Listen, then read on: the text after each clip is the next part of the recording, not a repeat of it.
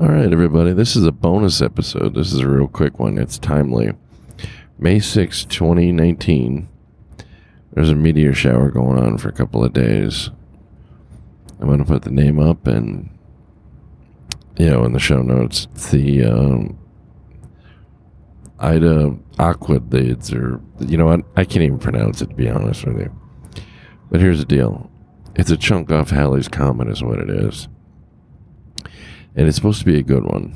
So, drivers, take a look at that sky and see what you can see, because in the wee hours of the night, you might see some light streaking across your windows.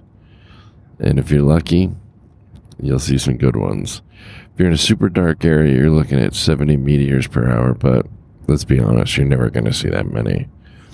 But if you see three or four an hour, that'd be awesome.